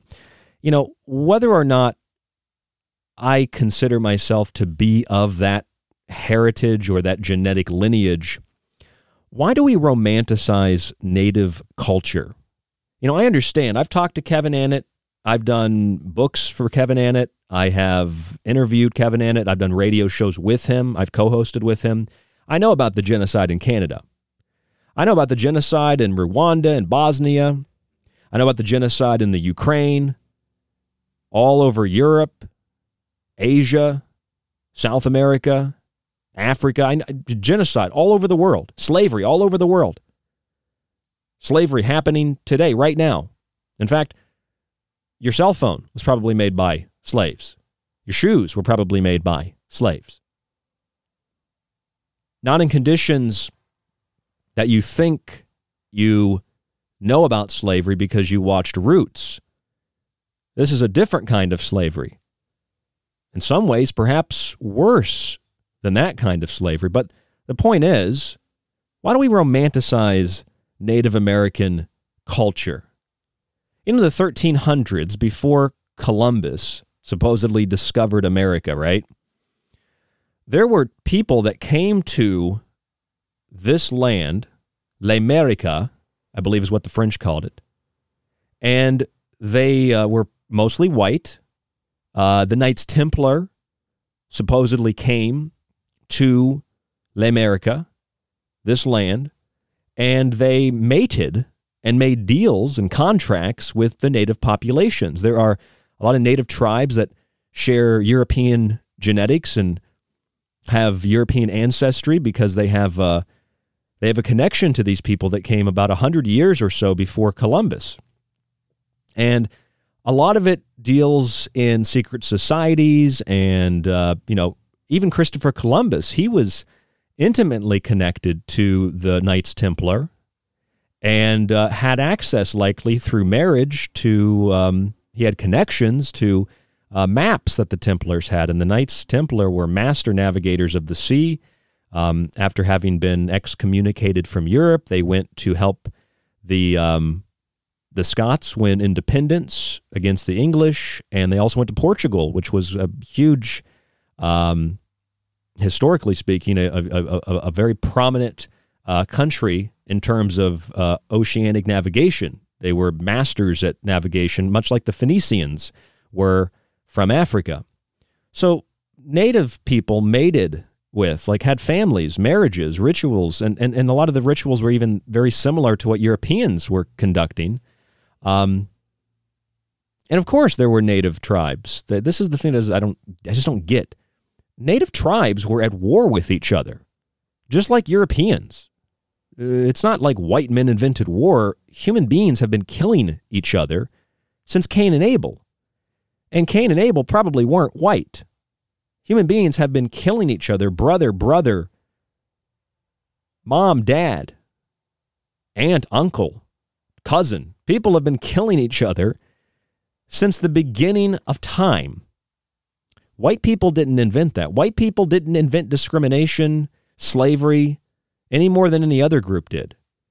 It's a, it's a byproduct of an undeveloped society and culture with what amounts to no social contract, with uh, hierarchies and classes, and you know, I mean, this is just history. All, history is is drowning in blood and torture and murder and war and and all the terrible things that we don't really have to experience much of here in the West unless we want to go experience it through a movie in a safe environment. So, my point is, without digressing too much, we act like the Native Americans were like levitating off the ground before Europeans came here to the, what we call the United States. And uh, the reality is, uh, they were scalping each other, they were fighting with each other. And I don't understand how we can say that we took Native American land when the whole idea, in terms of romanticizing Native culture and tribes, was that Native people didn't necessarily believe in owning the land. At least that's what some people say. Natives didn't believe in owning the land or water, you know, the air. It was all just there to take, there to use. So, how can we say we stole somebody's land who didn't even necessarily claim that land? I'm just just trying to piece this all together.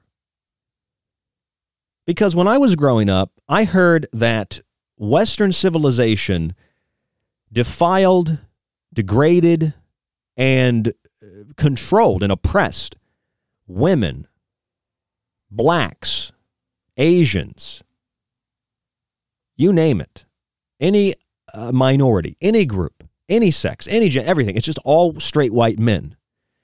Obviously, that is an ideology that has come out of Marxism.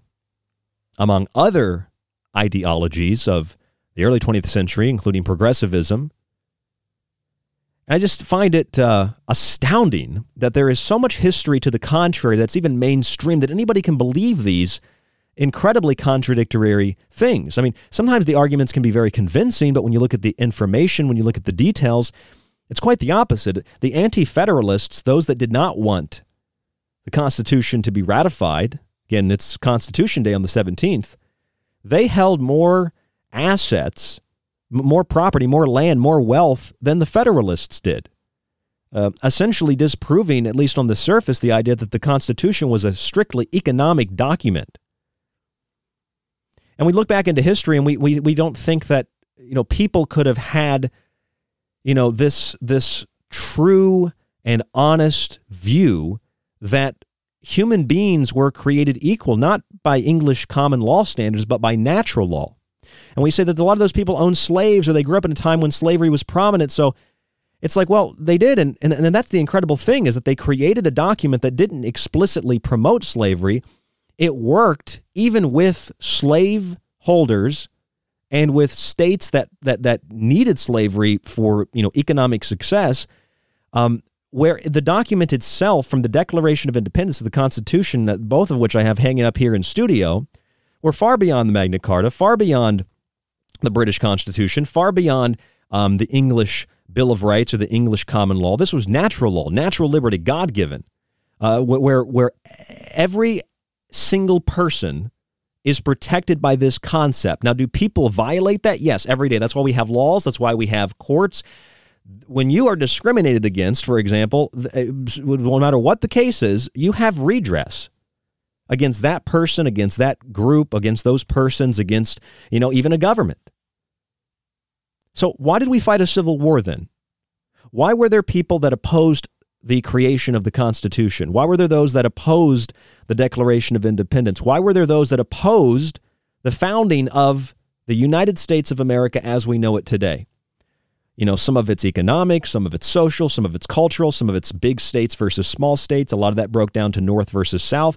Why did we have all of this happening then? Why did people not want there to be the usage of words like we the people?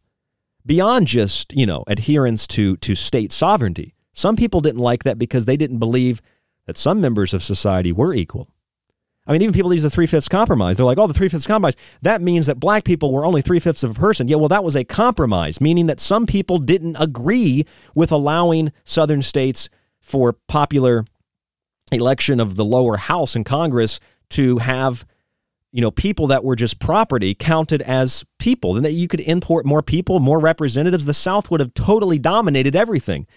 But the brilliance of the founding, with its flaws, was that through the Northwest Ordinance and a 20 or so year halt um, or allowance until the halting of the international slave trade, and, and people that owned slaves releasing their slaves, and and and and, and eventually uh, creating a system that outlawed that that institution, that horrific institution. Far from being hypocrites, the, the, these people that that made these these determinations, and the reason that that they stick with us for for for, for hundreds of years, is because it was truly revolutionary, truly in the spirit of God and liberty. Now I don't know what they thought; it's a different time period. I don't know how they spoke, except in the writings. But I can tell you this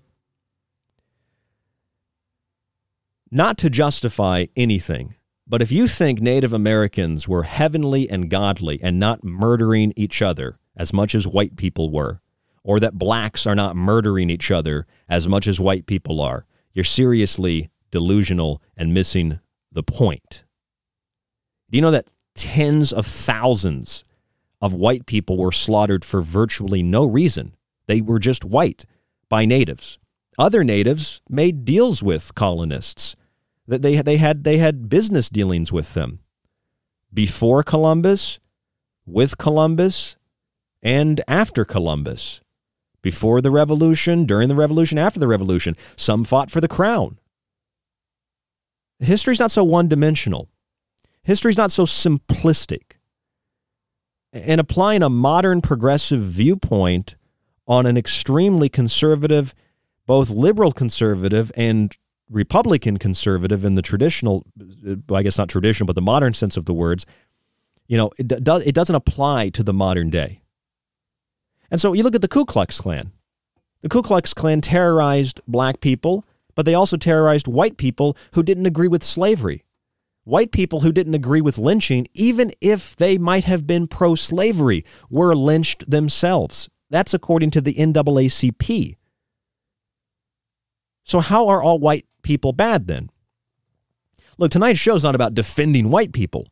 Tonight's show started out with the movie Candyman and how the movie Candyman, the new one with uh, you know the producer Jordan Peele, it was just it, to me it was it had a, a little bit of the essence of the first movie or first two movies there, but it was in my opinion, it was an abomination. It was a disgusting movie that was all about how white people are evil, white people are bad, and and and, and there's these, you know, you could summon the the, the spirit of Candyman to to kill the white people, and, and at the end, the white, you know, the white evil cops get killed by Candyman. It it was just an abomination. What what see what it is is we've been talking about Ifa and Santeria, uh, southwestern African Nigerian uh, uh, religious tradition, uh, spiritual tradition um, of the Yoruba people.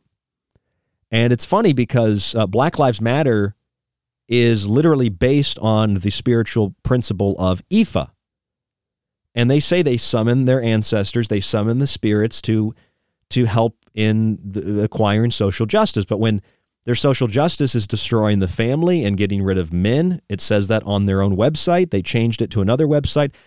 They're not really summoning the dead or invoking spirits for, good then. It's really black magic, as I've, I've made the, the statement on many, many shows. And so it's kind of like Candyman. You're conjuring the spirit of Candyman to protect the black community or, you know, just out of sheer curiosity or, you know, uh, for the power of it or whatever. And, and, and don't, you're doing the same thing with, with spirits. You're doing the same thing with conjuring and evoking ideas, golems, egregores, thought forms. It's dangerous, especially you know in the hands of people that are that are morally inept. I mean, go back to the Twin Towers. The destruction of those towers, whether it's strength and beauty, Boaz and Jachin, the Temple of Solomon, the the, the twin pillars, you know, like the Twin Towers in uh, Lord of the Rings, or it's intelligence and morality. It, it, I, hell, I found a book the last time I was in Portland, Oregon that's called Magic for the Resistance. It's all about using magic to bind your political opposition. It's, it's dark, black stuff. Why did we fight a civil war? Why does the, the Black Lives Matter movement target black people who disagree with them as much as they target white people who disagree? Because ultimately, the liberals and the leftists that aren't really Democrats they're right. There are racists, there are bigots, there are people that want slaves.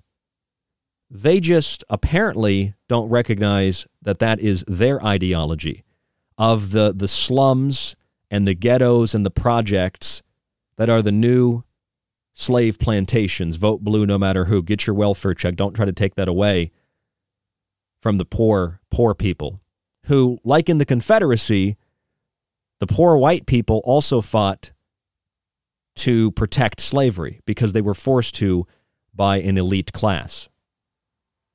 And contrary to popular belief, the Constitution was framed primarily, yes, by intelligent people, by lawyers and people that owned some assets, but by people that by no means were, at least in comparison to the Anti Federalist, wealthier, more powerful, or any more white.